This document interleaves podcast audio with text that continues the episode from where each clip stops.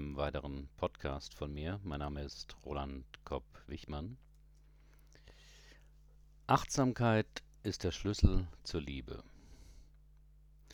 Ertappt, der Stock des Zen-Meisters saust sanft, aber bestimmt auf die Schultern des Meditierenden nieder. Wachheit und auch Achtsamkeit sind ihm während des Sazen, der traditionellen Sitzmeditation, abhanden gekommen. Der Meister hat es bemerkt. »Na, und? Fällt dir nichts auf?« Freundlich, aber bestimmt schaut Michaela auf ihren Mann. Eine klassische Szene, wenn die Aufmerksamkeit des Partners im Beziehungsalltag abhanden gekommen ist und weder der liebevoll dekorierte Frühstückstisch am Sonntagmorgen noch das brandneue H&M-Schnäppchen bemerkt werden. Was der Zen-Meister für die Meditation ist, ist der Partner in der Liebesbeziehung. In der Meditation ist Achtsamkeit das Ziel. In der Liebe scheitert jede Beziehung ohne Achtsamkeit. Achtsamkeit ist die Kunst, im viel zitierten Hier und Jetzt des Augenblicks präsent zu sein.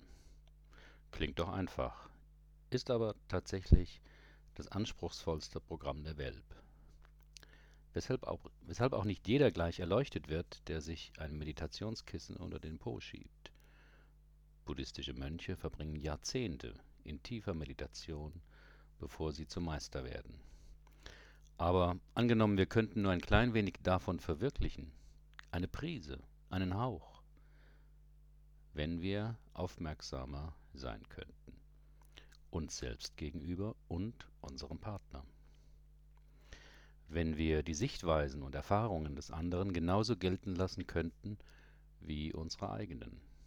Wie viel einfacher und liebevoller wäre das Leben und die Liebe.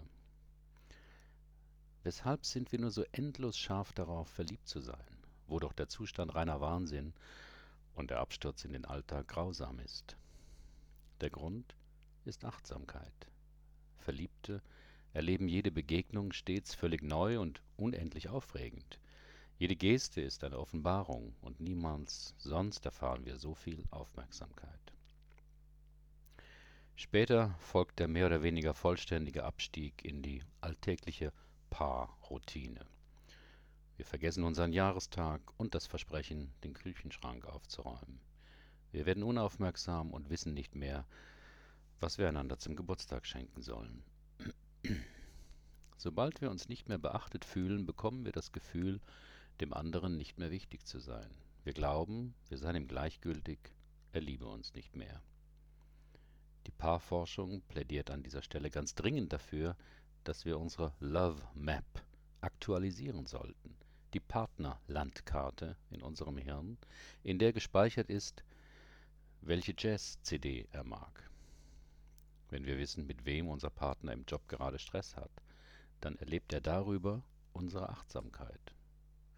Gerade in Krisenzeiten ist das Erleben gegenseitiger Wahrnehmung das Band, das eine Beziehung zusammenhält. Achtsamkeit, das ist auch jene frei schwebende Aufmerksamkeit, die schon Sigmund Freud seinen Psychoanalytikern empfahl, um ihre Patienten verstehen zu können. Natürlich wollen wir nicht zum Psychiater unseres Geliebten werden, aber wenn wir schon seine leichte Anspannung bemerken, seine bedrückte Stimmung, dann schaffen wir dadurch einen Raum, in dem er sich geborgen fühlen kann. Wir sind im Kontakt zueinander. Unbewusst lebt jedes Paar in einer Kultur der Achtsamkeit. Der Abschiedskuss, die Frage, wie war dein Tag? Die zärtliche Umarmung in der Küche. Doch ohne Achtsamkeit ist der Kuss Routine, ist der Schatz nichts wert. Liebende behandeln einander, zumindest am Anfang, ganz selbstverständlich höflich und respektvoll. Doch wenn wir nicht achtsam bleiben, wird ausgerechnet unsere Liebesbeziehung zu dem Ort, an dem wir uns hemmungslos gehen lassen. Wir beschimpfen einander, machen einander vor Freunden lächerlich, reagieren unwirsch und genervt. Wenn wir einander bewusst begegnen, mit allen Sinnen anwesend sind, schaffen wir eine Insel der Achtsamkeit im alltäglichen Ozean der Zerstreuung. Und selbst die wenige Zeit, die wir füreinander haben, wächst durch die entstehende Intensität. In einer älteren Partnerschaft kennen die Paare einander oft nicht viel besser als in der jungen.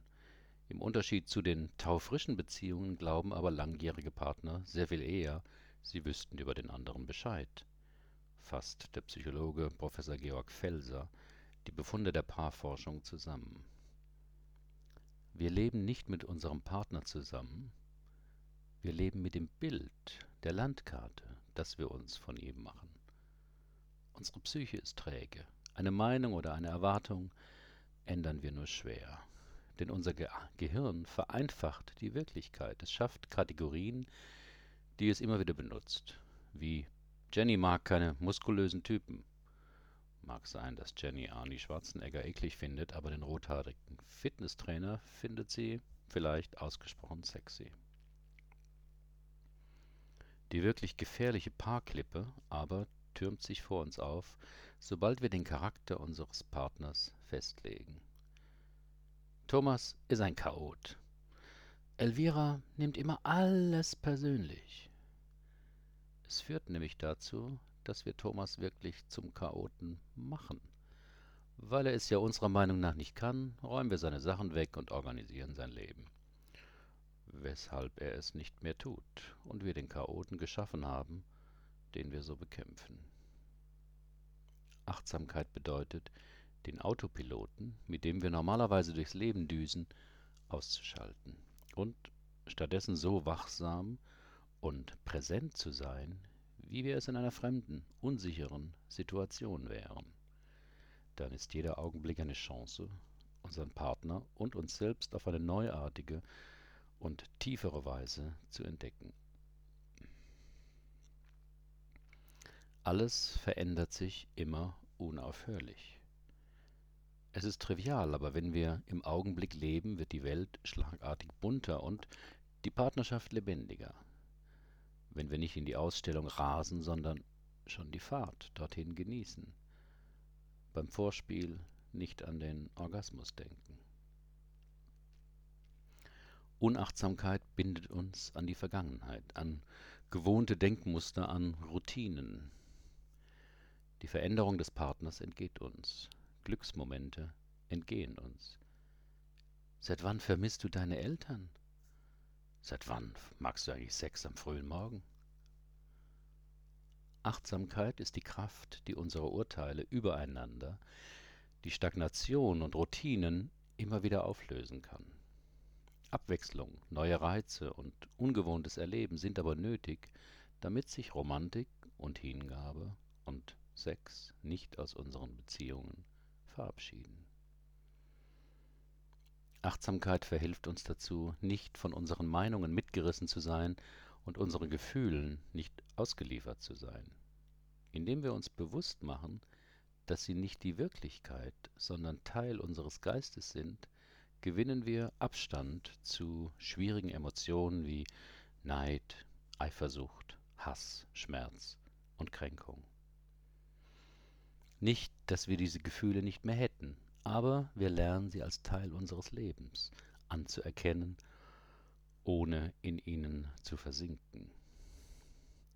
Kompromisse und Verständnis werden einfacher, wenn die Weltmacht mit 3 Buchstaben an Bedeutung verliert. Ich. Eine gute Selbstwahrnehmung macht uns beziehungsfähig, und zwar nicht nur in der Liebe, sondern im Umgang mit allen Menschen, mit denen wir zu tun haben. Achtsamkeit ist emotionale Intelligenz. Wenn wir voller Achtsamkeit in der Gegenwart ruhen, ist Mitgefühl die natürliche Reaktion auf das Leiden um uns herum, schreibt der Meditationslehrer Joseph Goldstein. Wenn unser Liebster nörgelt oder nervt und wir nicht gleich engstirnig dagegenhalten, sondern achtsam offen bleiben, wenn wir nicht sofort bewerten und urteilen, dann sind wir dabei, so etwas wie emotionale Weisheit und Mitgefühl zu schaffen. Dann geht uns die Liebe nicht so schnell verloren. Es dämmert, der Wecker piept, die ersten Sonnenstrahlen drängeln sich durch die Spalten der Jalousie und neben uns schlägt unser Partner die Augen auf. Na? Wir kuscheln uns nach einem Moment schlaftrunken aneinander, warm und weich, geborgen. Wir riechen einander, spüren die Haut, die Atembewegung des uns so vertrauten Körpers. Wir sind nicht allein auf der Welt. Ein neuer Tag bricht an. Es könnte ein Moment von Glück und Liebe sein, wenn wir ihn bemerken, wenn wir achtsam sind.